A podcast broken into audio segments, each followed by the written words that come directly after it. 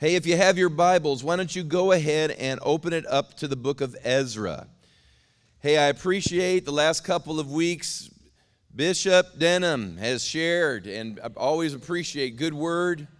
I've, I've heard about half of it, I'm caught up about halfway, so I'll get caught up the rest of the way, but I'm hearing great stuff. And uh, that's one of the reasons we're yoked and we're walking together, is because uh, we, have, we have each other to lean upon as well, and that's a great thing, isn't it? But I appreciate, I appreciate your ministry and, and you speaking into the lives of all the folk, and so uh, appreciate that very, very much.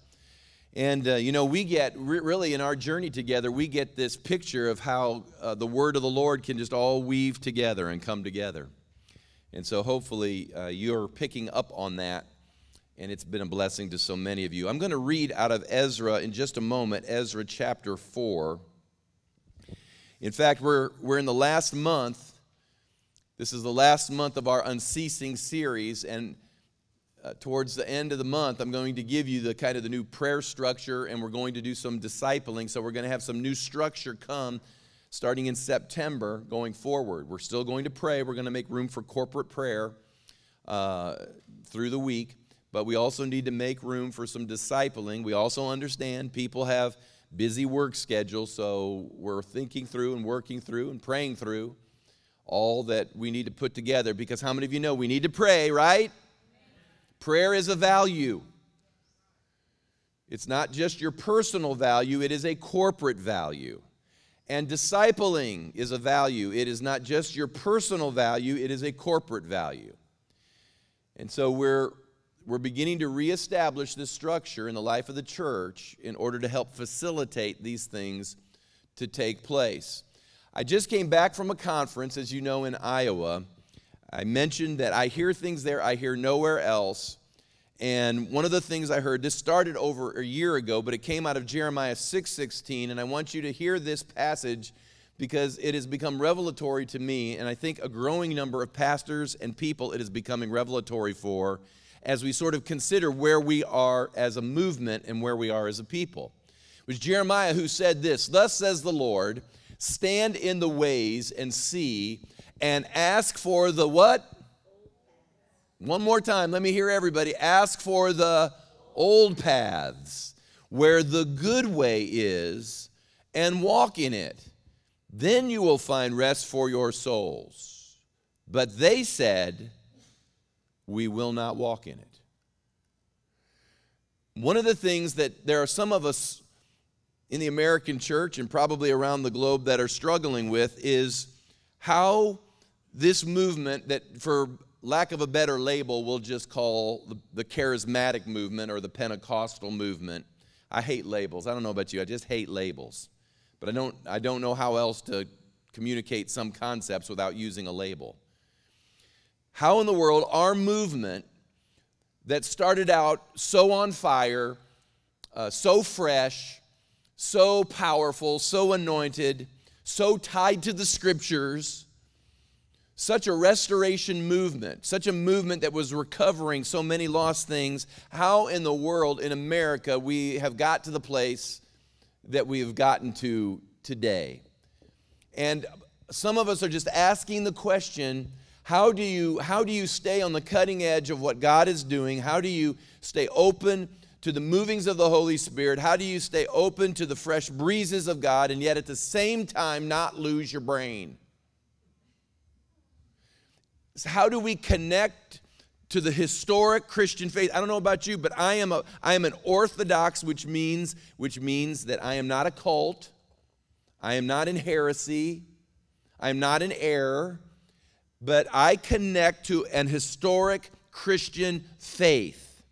How do you connect to this historic Christian faith and at the same time not get caught up in dead religion and at the same time walk in the newness? There are some of us, and we're going to get to this in our new series. There are some of us, the minute we see anything that has to deal with liturgy or creed or anything that has to do with with tradition or history, we instantly look down our nose at it because we think it was all dead. Some of us grew up in dead churches, and we carry that wound. I know I did because I never heard the gospel in that old, dead, liberal Methodist church that I was in. Now, I'll just say it out loud. I never heard the gospel there. And so when I heard the gospel and Jesus came in my life and there was a living faith that it was ignited, it was almost like I was irritated that that old church kept that from me. So I was kind of just kind of mm, at them. And I think some of us have picked that up in that we've seen everything that happened back when I went to that old dead liturgical church as being of no value.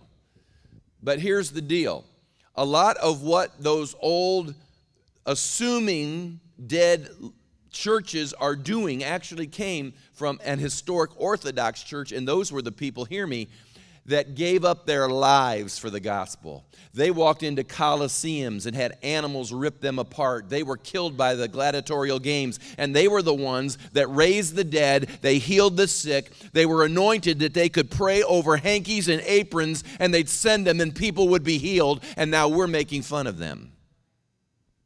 So there's, there's something we've got to do to connect both these two things together again. And so that's why I like going out to Iowa, and I've done this the last three years, and I've been invited to share and speak, and so obviously that's another one of the reasons I go out there, but I hear things that I never hear anywhere else. And so uh, I spoke three times in the conference. All those times were out of the book of Ezra. Some of it I have shared with you, some of it I've not shared with you. In these next two Sundays, I'm going to share some things I don't think I got to with you all. So you'll get to hear uh, ostensibly everything that I've shared uh, when I was out there. And um, I, I, began sharing on the book, and I mentioned it to you that I was reading on Martin Luther by Eric Metaxas. And Luther, as you know initially, did not really want to start a new church. He, that, he wasn't, in other words, Luther didn't wake up one day and said, I know what I'll do. I'll start a new denomination and we'll call them Lutherans. That's not what, that's not what happened. But the church was so dysfunctional there was actually for years with inside inside the Roman Catholic Church there was what was called a counter reformation. Now a counter reformation was not was not someone that was against the reformation. They were trying in another way to reform the church from the inside out, but they couldn't do it. They couldn't keep themselves accountable. And so when God began to move upon Martin Luther, uh, Luther because he knew all that had taken place, eventually gets moved in order to do something that's outside the normal framework of what was known at the church at that particular time. But the whole key was you couldn't, you couldn't bring to account certain heresy. You couldn't bring to account the error of that time period. Now, listen to me when I say this. That's our problem today. How do you keep accountable that which doesn't want to be accountable? Especially in our circles that are like non denominational, spirit filled circles. It's just, if you don't want to be accountable, if you don't want to be connected, and our movement, I think, is the worst because we're not only non connected at times at the structural, organizational, or even pastoral level of the church, but it's hard to get people connected that are just the people of God. They'll, they'll connect anywhere and everywhere or the non connect, whatever you want to call that. And, and, and, so, this is the part we have to begin uh, to deal with and talk about. Now, I've decided because I'm going to go into this next series, I've just decided that I'm just, I've got, I've got nothing to lose anymore. and I'm just going to start laying, I'm just going to start laying things out, not in a mean spirited way. Not, I'm not mad. Uh, I'm not angry, but I'm just going to sort of lay some things out. And in that laying out, I hope truth is heard and you understand my heart. My heart is that, that the church really becomes what Jesus intended for it to be. A few years ago, uh, and by the way, I know, I know that I, I, I, haven't been here for two weeks and I've missed all you guys. I really, I, I really have. I've missed not being here. Uh, but I do have to slip away on occasion. So I don't even know what I shared two weeks ago. So if I'm, if I'm recovering some ground, then just call it review, all right? It'll be good review. But several years ago, there was a conference that was held in Southern California that was called Strange Fire. And the pastor that held the conference, his name was John MacArthur. And John MacArthur, I have John MacArthur books on my shelf. And he's written some wonderful books. So if you ever go get a John MacArthur book, you might actually be picking up a decent book because he's written some things on lordship and discipleship that actually are, are pretty good. And, and they would be on my shelf. But unfortunately, John MacArthur is what is called a cessationist. And what that means is, is that he doesn't believe that God really moves or works in the earth today in the sense of like we would as full gospel people. In other words, tongues, has gone, tongues have gone away, and, and God doesn't heal based on the atonement, and, and, and he believes that has ceased. And it's, to me, a very, it's a very tenuous and, and, and a very strained position to hold. Uh, but he is the most fervent, passionate person I have ever met that's doing whatever it takes to try to bring correction to our, to our groups or our movement. Now, a couple of my friends from town here went to that conference a couple years ago. And they were posting a lot of the YouTubes and the videos and these sorts of things, and I was I was kind of following along. It was a notable thing because 3,000 pastors showed up to this conference in Southern California that was held ostensibly to tell to tell the nation just how wrong what most of us, I would assume, in this room believe. And so they attended and they were posting this. And so I, I, be, I began to interact with them on social media threads. Now, how many of you know a few years ago, me interacting on a social media thread might not be a good thing? Especially in this area that I'm so passionate about. Uh, because I came out of a, a dead cessationist group, basically. So I have a totally different view than that. So we interacted a couple times, and then the gentleman, the pastor, said, Hey, Kevin, why don't we meet for coffee instead of you and I going after this on a social media thread? Let's meet for coffee and, and let's talk, and, and maybe we can figure this out. So we did. We met for coffee. I'm not going to mention his name, some of you might even know him. And uh, we had a most enjoyable conversation, and we went back and forth, and basically, you know, he said what he learned, and I responded to all the criticisms that were taking place. I began to point out some of the areas that uh, cessationist groups are inconsistent at. Tried to tell him that not all of us are like what you may see on television. I mean, there. I don't know about you, but I'm embarrassed by some things that happen on television. So, so the problem is, and you know how this is. It's like it's like growing up in a house with your brother. You can beat your brother's brains out because you're related to him, but you don't want anyone else beating on your brother. Isn't that right? That's kind of how I was. You know, if I'm going to fuss at charismatics, let me fuss at them because I am one.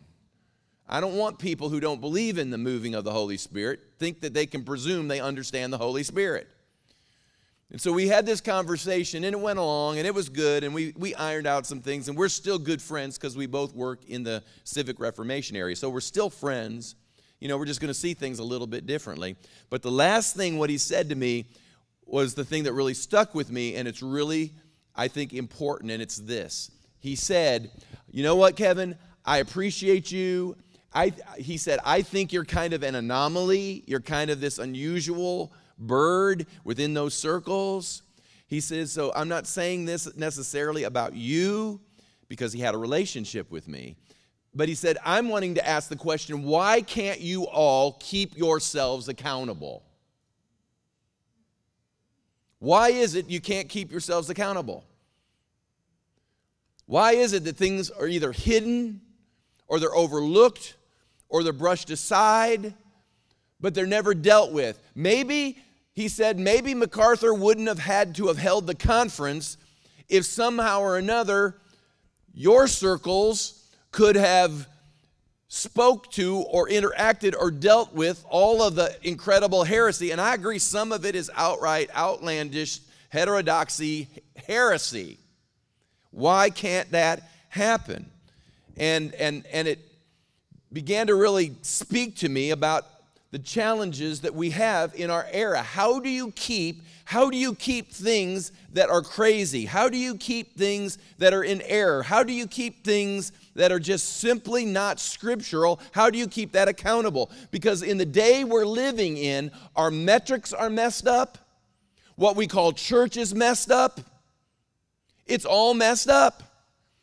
And and and so we just we just embrace anything that we think or feel is spiritual and we just slap we just that's god and we just slap that's god on it and we never once stop and ask ourselves the question is that really in the bible or scriptural or is this something we've made up? Is it something even if it even if it's something we can do is it is it something we should be doing? We never ask these questions which is why we're going to go through this whole series because there may come a day now, hear me when I say this. I would love to believe that everybody that's here today will journey with us forever and ever till Jesus comes. I would like to believe that. But I've been around. I pastored in this city now for 21 years. And I've, I've seen people come and I've seen people go. I've seen, I've seen a lot in 21 years.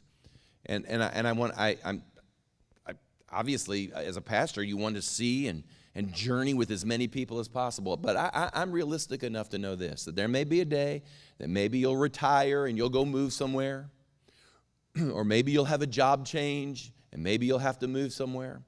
And maybe it'll be a season's over, and when that season's over, it can be handled in a, wonderful, kind, gentle, appropriate way, and people go their different directions. I understand all these things can take place, but here's the point I'm trying to make I want to make sure, at least in this group we have here, that if the day ever comes that you got to find yourself another church, that you need to be sure you're connecting to a church and not just a concert with a devotional. Are you following me? This is important because, because as we will find out, church isn't just this this side thing that we do when we think we need it. Church is the gathering of which we come to worship God as He commands it. And if you deprecate that, we're going to talk about whether or not you've deprecated the very oracles and commands of God. And that's serious business. And I think we've totally lost that in America. So, whether it helps you here or not, some of you, I think it will help in the days to come. And so we're going to talk, we're going to continue to talk about recovery praying because if we don't recover the house of the Lord, your house will never be recovered. If we don't recover certain things that God says for us to embrace, you'll never get everything that uh, He wants for your life and for you to be embracing. And so we've been talking about what it means to recover and how to pray. Now, I'm going to get, next week, I'll be in Ezra chapter 9 when the recovery prayer takes place. But for now, we're going to Ezra 4. And I didn't mean to take all this time in Ezra, but Ezra has absolutely captivated me.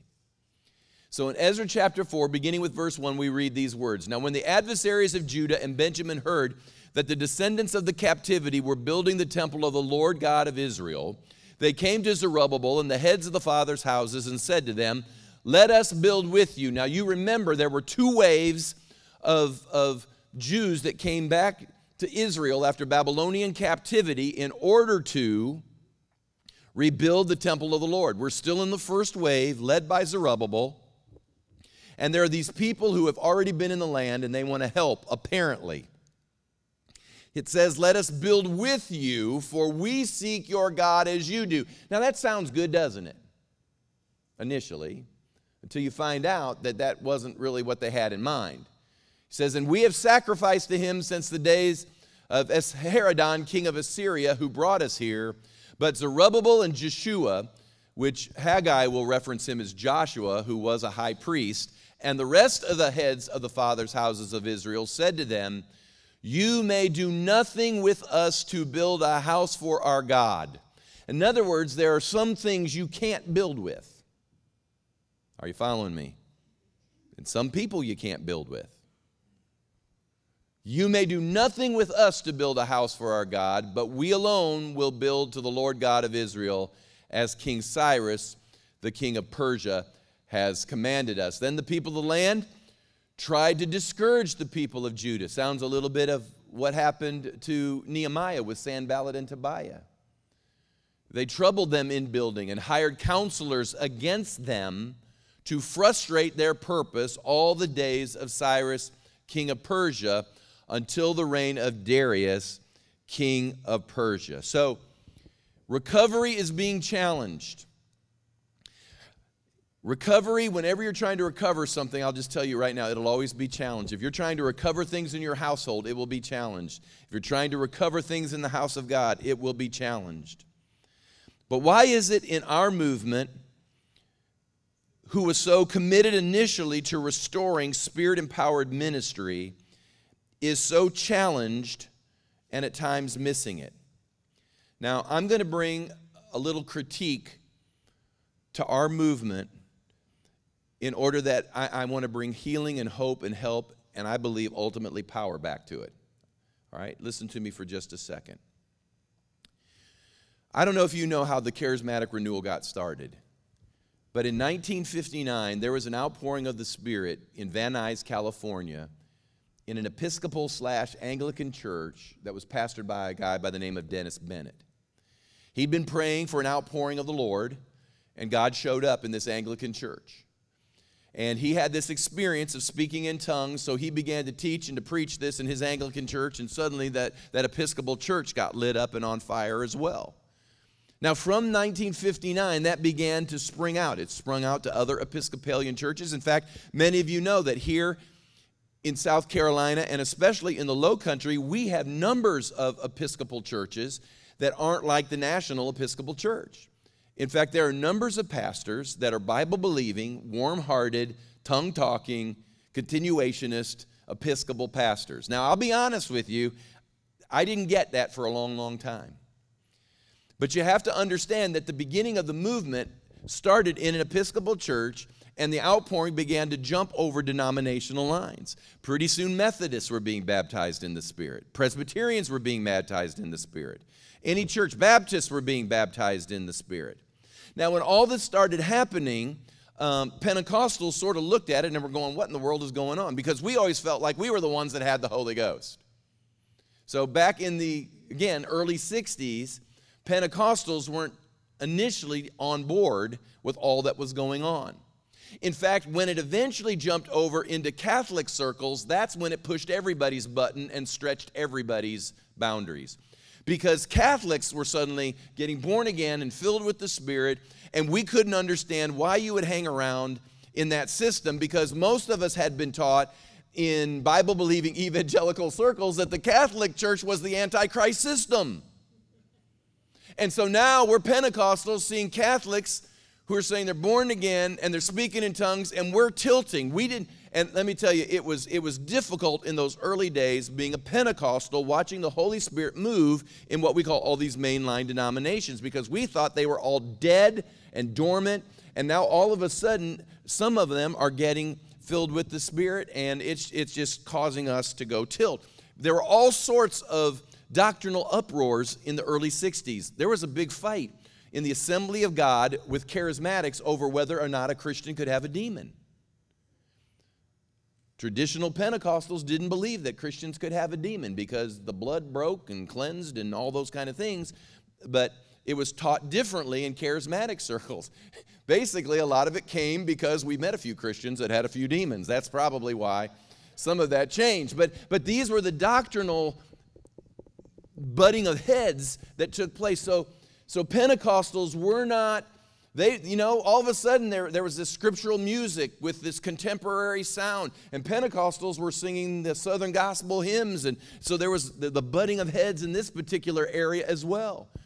And, and so I'm just giving you kind of a background to this. So time was moving, and we're moving through the 60s, and God was pouring out His Spirit, and people from all different churches and backgrounds were getting filled with the Spirit. Now, this is the part that was interesting because God was baptizing Methodists with His Holy Spirit and He was baptizing Presbyterians with His Holy Spirit.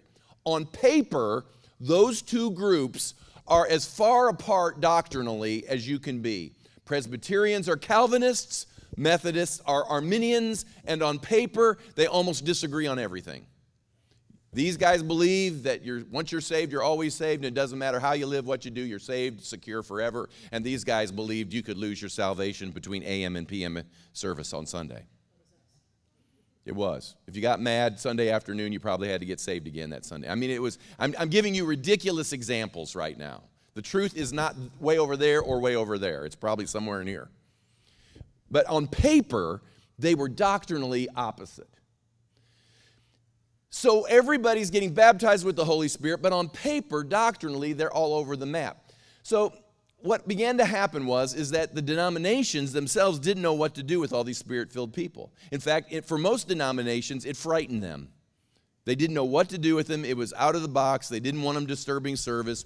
And so charismatics here in the southeast, but it was happening all over the nation, would go travel to different places to have these big meetings like Montreat or Ridgecrest in the North Carolina mountains.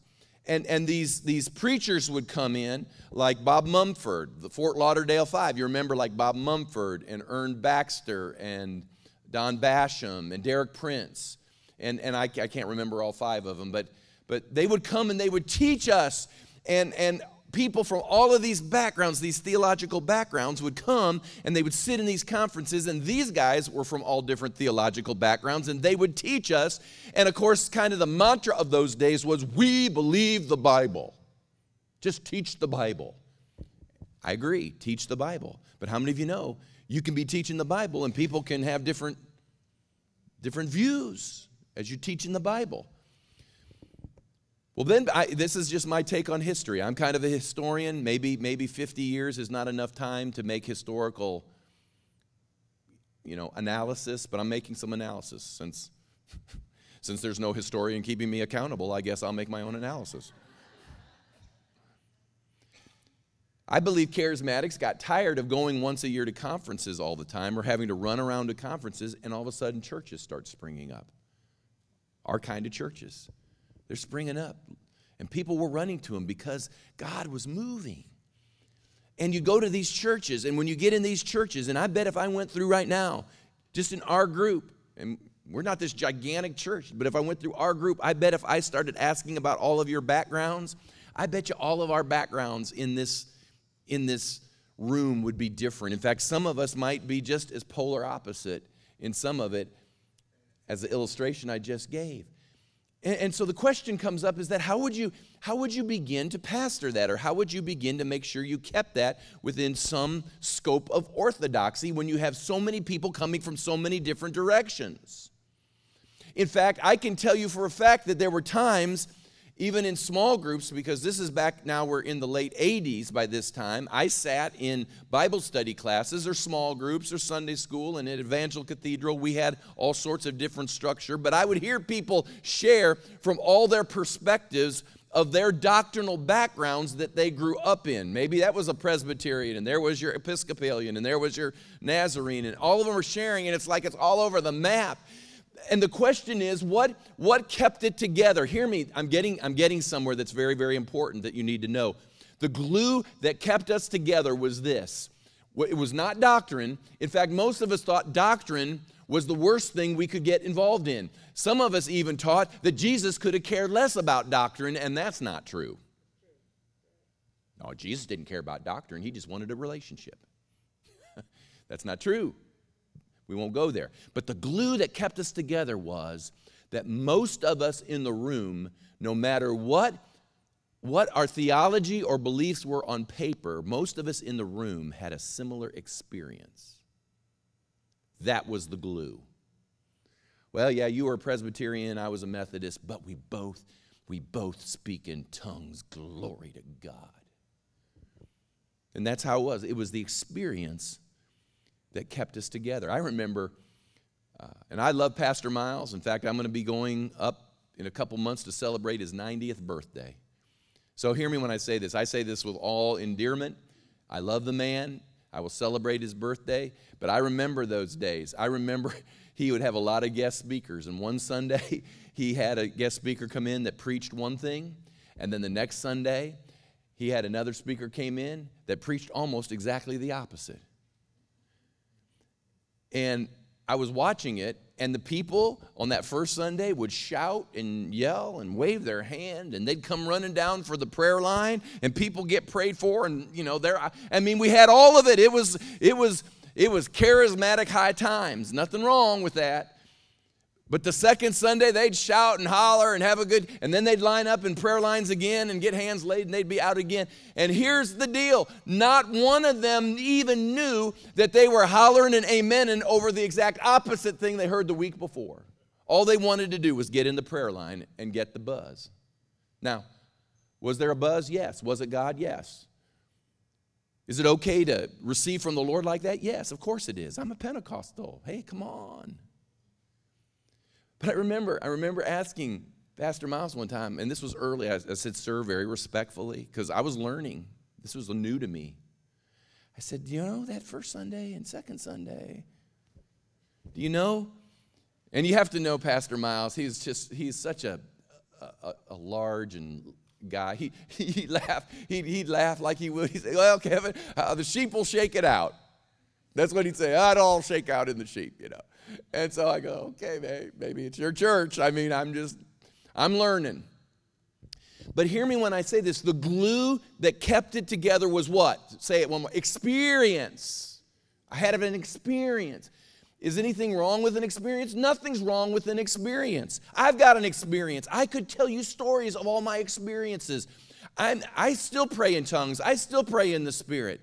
I've been out for a time period on the floor. I've had supernatural laughter come into my life. I've had experiences. I'm trying to make a point that the glue that kept us together was an experience. But here's the part we didn't get experiences do not last forever, they just don't. You, you, you, you aren't going to continually, God it, it isn't scriptural nor is it historical that God just keeps the fire hose running at you all the time. It just isn't true. Why is that? I think, I think it's for this reason. There comes a moment when He says, You're going to have to get up and walk this out. That's what faith looks like. Faith, faith, faith isn't about your experience. Faith is when the experience is over, can you walk out all that took place and transformed you in your life? That, that's for us our Achilles heel. That's the soft underbelly, in my opinion. Because what happens is, is when the glue that keeps you together begins to evaporate, what do we do? It's what we've done in America. When we no longer have the ability to receive a genuine experience from the Lord, we either fabricate experience or we generate artificial experience. Are you following me? Now, I've seen this through the years, and I've, and, and I've been committed to the genuine. I'm not selling tickets to sideshows. I want a genuine move of God. And I believe when God moves, there's some wild, amazing things that can begin to take place. But when your glue is experienced and somehow it ain't happening, then what do you do? You begin, you begin to fabricate it. Or what I think we've done in a lot of our churches in order not to alienate people is we create an environment where there's an experience. Now, you know, and this is the part that we've got to par, parse carefully. And I mean it, we got to parse this carefully. You know, when we worship, we'll turn out the lights. You know that when we sing songs, you know, that, uh, we'll use certain effects that will help that will help lead us into worship. There's nothing wrong with this. Nothing wrong. I went, Hannah, nothing wrong. But what we do is we create what I'm here's I remember years ago when my when my son was at a church in Gainesville, Georgia. The, the musicians from another large church in town would come over and worship in their church. And they would always be amazed that at Clay's, where Clay was, the people would raise their hands and there was there was a sense of the presence of God there. They'd raise their hands, they'd sing, they'd sing in the Spirit. And they used to always say, they've said, you know, we do everything you do, but we don't get what you have. In their mind, this is what they said We have created an environment that should solicit from people a certain experience or feeling that will cause them to connect with what we're doing because this is what they'll say I feel God there, or I feel a presence there. Now, this is why this is dangerous because there are moments in your Christian walk you ain't gonna feel anything. And it doesn't mean that God has left you. It doesn't mean that God isn't working in you. It doesn't mean anything with that regard. In fact, sometimes God works without one single feeling. I told you, I've told you hundreds of stories that have happened in our life. And I'll tell you, 99% of the time when those things happened in our life, there was no feeling.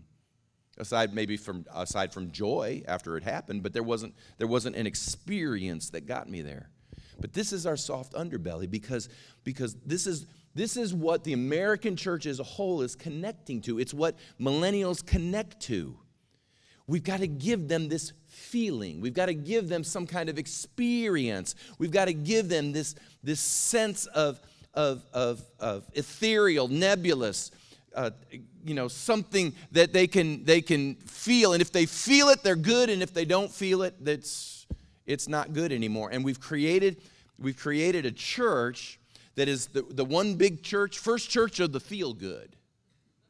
And it's why listen it's why it's difficult in an, in an american church to preach not only sound doctrine but sometimes sound correction because if you preach appropriate correction, everybody goes, I don't like that.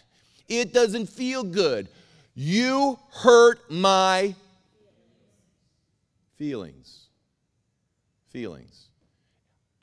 I'm not here to preserve your feelings. This isn't about you liking me or necessarily liking the atmosphere. This is about you understanding how to walk with God whether you have a feeling or not.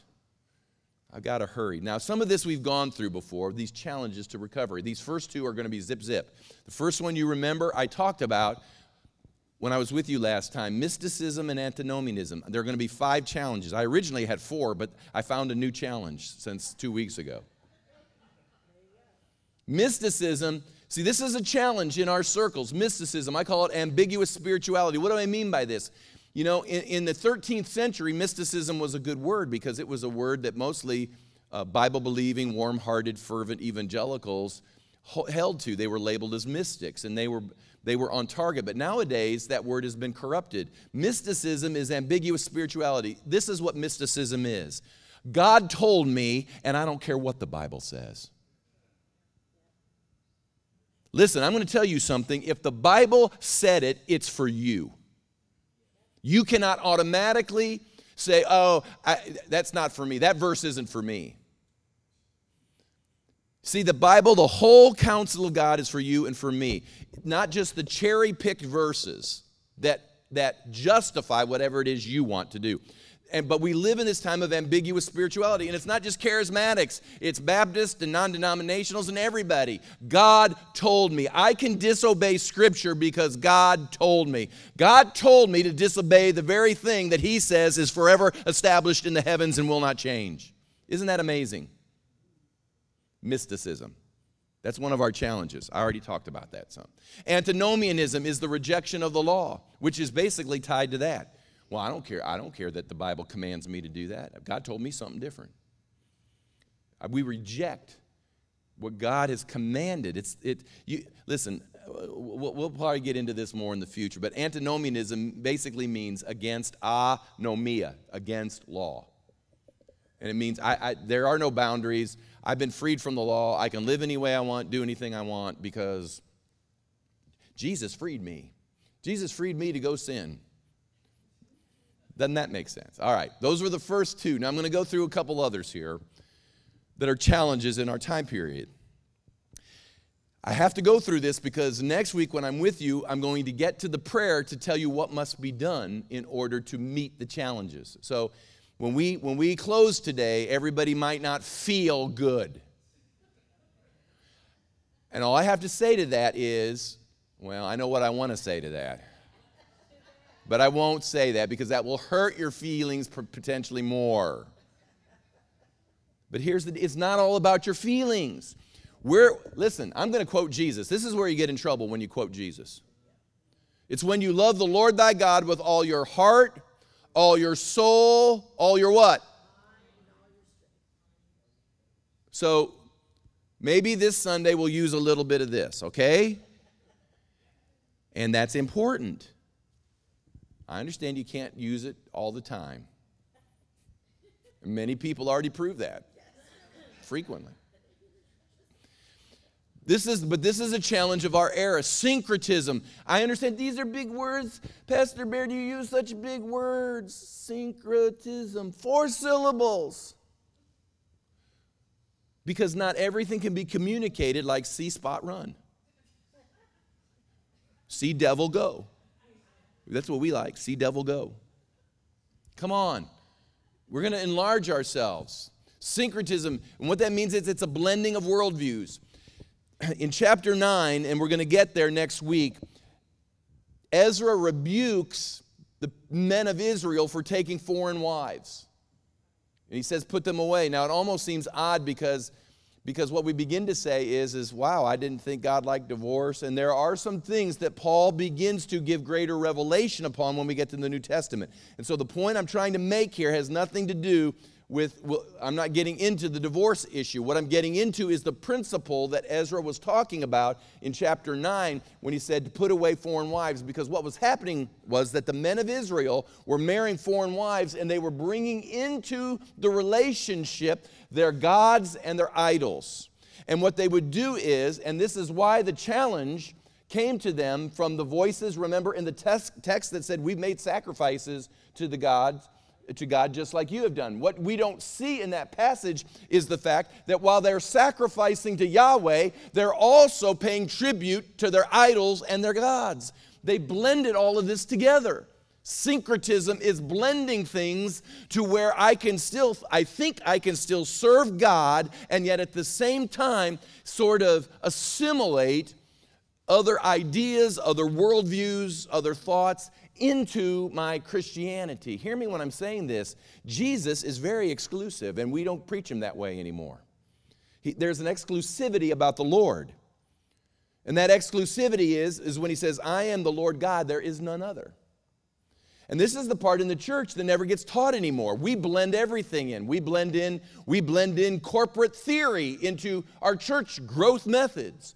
We'll bring in, there's a great a conference that takes place with thousands of leaders that come to every year, and not one preacher gets on stage. They just bring Fortune 500 uh, executives and they bring in Hollywood celebrities and they bring in everybody to this conference for them to tell the church and leaders how they ought to be running their church. That is syncretism, pure and simple.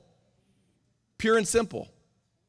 It is why, when we get to the New Testament, Paul looks and he says, that we're not to be unequally yoked. This is the precept. The precept is something always gets drug in to blend to blend with our Christianity. And this is the part when Ezra says put them away, he was saying this. He was saying he's saying cut off this blending. Cut it off. That there is that there is an exclusivity and there is a a purity. Now, I understand it's, it's, hard, it's hard to be 100% pure, but that's the pursuit that we're in. Syncretism. It's this blending of. I used to be, I, am sorry, I apologize. I repent. There was a time in my ministry that I, I read way too much leadership material and I needed to read more, you know, Bible. I'm here to tell you in Acts chapter 2, in that upper room, they were not creating curriculum for their next leadership conference. They weren't. They weren't up there targeting targeting their next most receptive homogeneous unit that would be most receptive to the gospel. That's not what they were doing in that upper room. This is what we do only in 21st century America because we blend this stuff because secretly we believe we know better than God. Arianism. Arius was a third century preacher. He was actually a bishop. He was actually a charismatic kind of a guy, and he had quite a great following. The only problem was that Arius developed a doctrine of Jesus which was, which was less than God, but more than man. In other words, Jesus, Jesus, in the Latin, it was called tertium quid, in between. Jesus was something in between God the Father and mortal man. And that's how he tried to explain who Jesus was. It was called Arianism. And basically, what Arianism did was it diminished the stature of Christ's lordship. Now, Arianism comes in many forms these days. For instance, there are people who teach today in non denominational, supposedly Bible believing churches, they teach that somehow Jesus is different than the God of the Old Testament. I'm going to give you a clue. Jesus was there in the Old Testament. When God spoke in the Old Testament, Jesus was speaking in the Old Testament. Jesus was there. He has always been, he shall always be, and shall forever reign. Je- there never was a time Jesus wasn't. And, and, and Arianism diminishes Christ's lordship. Christ is Lord over everything, including the Old Testament. And he was there, he was there in the battles. He, sometimes he showed up in these pre incarnate theophanies that were called the angel of the Lord. I believe that was actually Jesus coming in a, in a pre incarnate picture of him, the angel of the Lord. It, wasn't a angel of the Lord or an angel of the Lord, excuse me. I, I need to speak better English than that. But it was the angel of the Lord, Jesus. But Arius said, no, no, no, Jesus is, and you've heard this preached. You know, you know, yeah, yeah, that Old Testament stuff. Andy Stanley said this. Christians need to unhitch themselves from the Old Testament. Andy Stanley said that. He shouldn't, it shouldn't bother him. He said it four or five times now on so people say, Really, you're gonna say his name out loud? Well, he doesn't care, it's all over social media. Don't unhitch yourself from the Old Testament. If you unhitch yourself from the Old Testament, you'll be incomplete. There are, there are important understandings. The law is an important feature of why in the world you were even able to comprehend salvation. Arianism. I, there's so, many, so much I could say about it, and I must move on. Then finally, number five is the one I added because I felt like it was necessary pragmatism, or in other words, acting on what works. That's pragmatism. If you go look it up, pragmatism means acting on what works. Hear me when I say this that if you read your Bible, even into the first few pages, you're going to find out that the Lord will challenge you to do things that by the natural mind have no business working. Do I have to go through all of the, of the passages? You can't even go through all. Noah had to build an ark. Nobody thought that was the pragmatic thing to do. He said, It's going to rain. And they all said, What's rain? Doesn't make sense to me. It's not pragmatic. You're spending your money foolishly. This you're silly. It looks looks crazy. How many of you know Noah? Noah was the smartest guy. Eventually, I mean, we could go through this. Prag- pragmatism, acting on what works. Well, this is what works. I, I listen. I, I can apply this to church life, but I want to make sure you all are getting this. How much of your life is done pragmatically? before you even ask yourself the question, what does the Bible say, or maybe what may, may God be speaking to me that can be confirmed by the scriptures, but the first thing you do is you simply say, well, what works? I guarantee you Christians do this all the time. I, you know, I shared with you even on like on tithing, because tithing never works. Never works on paper. But we're just pragmatic. It'll never work. This is what'll work. Makes sense to me. God understands, He'll endorse it pragmatism. We never ask the question is it biblical? Is this what God has said? Can it be confirmed by the scripture? We never ask this question. The first thing we say is, does it make sense? Does this make sense? It doesn't make sense when all you have is a little bit of flour and a little bit of oil and you give it away. That doesn't make sense. What works is you hoard it and you keep it. What makes sense? It doesn't make sense to, to, to put down your nets, to leave your businesses and follow the Lord. That's not very pragmatic. It would be more, I tell you what the Lord's will is. You go ahead and make your first $10 million, and once you got 10 million stashed in the bank, then you can follow Jesus. That works. That makes sense. I am telling you, that is a disease in the church today. We're all doing what makes sense. This is what corporations do. This is what Walmart does. This is what, you know, Fortune 500 companies do. This we need to franchise everywhere and put our label on it. Why? Because it works. And if it works, it must be God. No, not necessarily. There's a lot of things that initially look like it works that may not be God at all. Now I'm going to finish. I'm going to go ahead and finish here and tell you a story, and then we'll be done. I was reading the Luther book, and I was reminded of what finally pushed Luther over the edge, and it's a really kind of a funny story. It's about uh, a guy by the name of Johannes Tetzel, or what we would call him John Tetzel. It became the flashpoint of the Reformation. Listen to this story. It's, a, it's, it's, kind of a, it's kind of a crazy, funny story. Tetzel was this bald, chubby, Dominican friar who had an incredible ability to really raise money. He was an incredible speaker. And the Pope, Pope Leo at the time, had a $1 billion budget deficit in 21st century money. How did he get the deficit? Because of the bureaucracy of the church as well as a building project he was in with St. Peter's. So he needed to find a way to raise a billion dollars. And he knew what better way to raise a billion dollars than to get Tetzel to go out and raise money amongst everybody in Europe. And so, and so Tetzel, and they knew, and this is the, this is the sad part, is that, that the Pope and the church at large understood that Tetzel didn't have much character. He, he lied on occasion. He would say things that weren't doctrinally sound, but he could raise money. And so they sent him out to raise money. And so his, his religious sideshow went off in his cart, and he went from town to town. And Tetzel literally had, he had illustrated sermons with banners and sound effects. And he would begin to preach to the people the horrors of purgatory, and he would tell them that they could be granted an indulgence, which what that meant was that if they paid a certain amount of money, and it was always on a sliding scale depending on, on whether they were poor or, or wealthier, that they could buy an indulgence and he would give them a slip of paper. And that slip of paper would basically state that all of their sins, past, listen to this, past, present, and future, were forgiven. And they had a piece of paper that would, uh, that would ostensibly prove this. You say, well, how, how in the world did he get away with that? You get away with things like this when people don't know the Bible. You know why we get you know why everything happens today like it does? And some of us, with what little hair we have, we're pulling it out. You know why? Because we live in an era that people don't know the Bible. So Tetzel's doing this, going everywhere.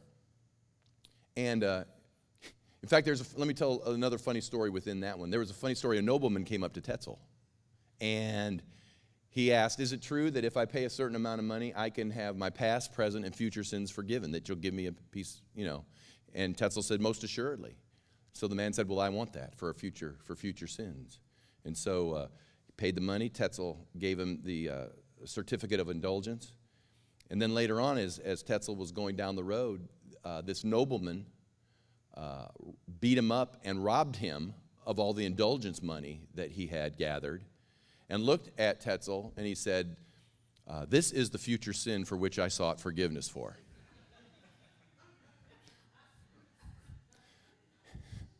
the archbishop of the area heard it and at first was irritated, but then as he thought about it, started to laugh, and I guess they let the nobleman off the hook. But the first time Luther came in contact with this was when his parishioners came to the confessional and they showed him the certificate and they said, I no longer have to come to confession. Now, hear me what I'm saying. Because of the chicanery that was going on, his parishioners were coming and saying, I no longer have to come to your church. I don't have to, I don't have to come to your service. I don't have to do what you said. I've got all, it's all taken care of right here. And Luther became so incensed, that was the flashpoint where he wrote the 95 Theses and he began to put it on the Wittenberg chapel door. He announced it out loud. In fact, it was eventually printed, it was disseminated, and it, and it went at that time worldwide. Now, hear me. This is why Reformation and recovery is so important. It's because how many times in churches like ours, people come, people go, people do what they want, and they say, I don't have, I don't have to do what you've been telling me to do because I listened to this guy on YouTube. I, I don't, it, it's, not, it's not nearly as hard as you've made it, Pastor Baird, and I can tell you why. I was the other day listening to this guy. In fact, I get him all the time, and here it is. And listen to me. Why does it exist? For one reason it works. Nobody asks if it's biblical anymore. It works. How could, how could so many people be wrong? Why, there's, there's 25,000 people that go over there. 25,000 people can't be wrong. I'm telling you, there was a time that 30,000 people showed up for a war, and God told Gideon, Get rid of all of them until you get 300. So apparently, the Lord has said there are times when 29,700 were wrong. My issue no longer, my issue no longer is, I wish more people come to church. That's not my issue anymore. My issue is, is it is time that God once again found the church that He's looking for. That's what we need to be praying for. And, and I think we have an opportunity to make an impact in that particular area. So don't come to me and say, well, I was over so and so's place and this is what they're doing and you know it works. I don't care if it works. I said it for years. You could have a men's meeting, put a stripper pole in there, dance a few girls in, and you could get a great group of men to come to men's ministry. And I know some of you looking at me, all the ladies are going, You're crazy, Pastor. You're right, I'm crazy. But it'd work, wouldn't it? How far does this go? How far does it go? I know. Let's have Texas Hold'em night, and we'll all drink beer, smoke cigars, play poker, have a big pot. How what? It works. It works. How far does it go when it works? Anyway. And again, what, what do you do in your house because it just works? Is it God or does it just work? This is, this is what I do, and, and I just do it because I get to do it, and it works. It's, it's pragmatic. Well, blessed be the name of the Lord. Here's the good news whether or not you feel good at the moment, you're going to feel better next week. But you got to walk it out this week. Because next week we're going to zero in on that Ezra 9 passage where he begins to pray, What is it that we need? And that's the part, if you'll get a hold of, God will restore his house, the glory will fall, the power will be made manifest, and God will have his church. He will have his people. And you will have some of the things you've longed for all your life. You've just been going about it maybe the wrong way. Stand with me, will you please?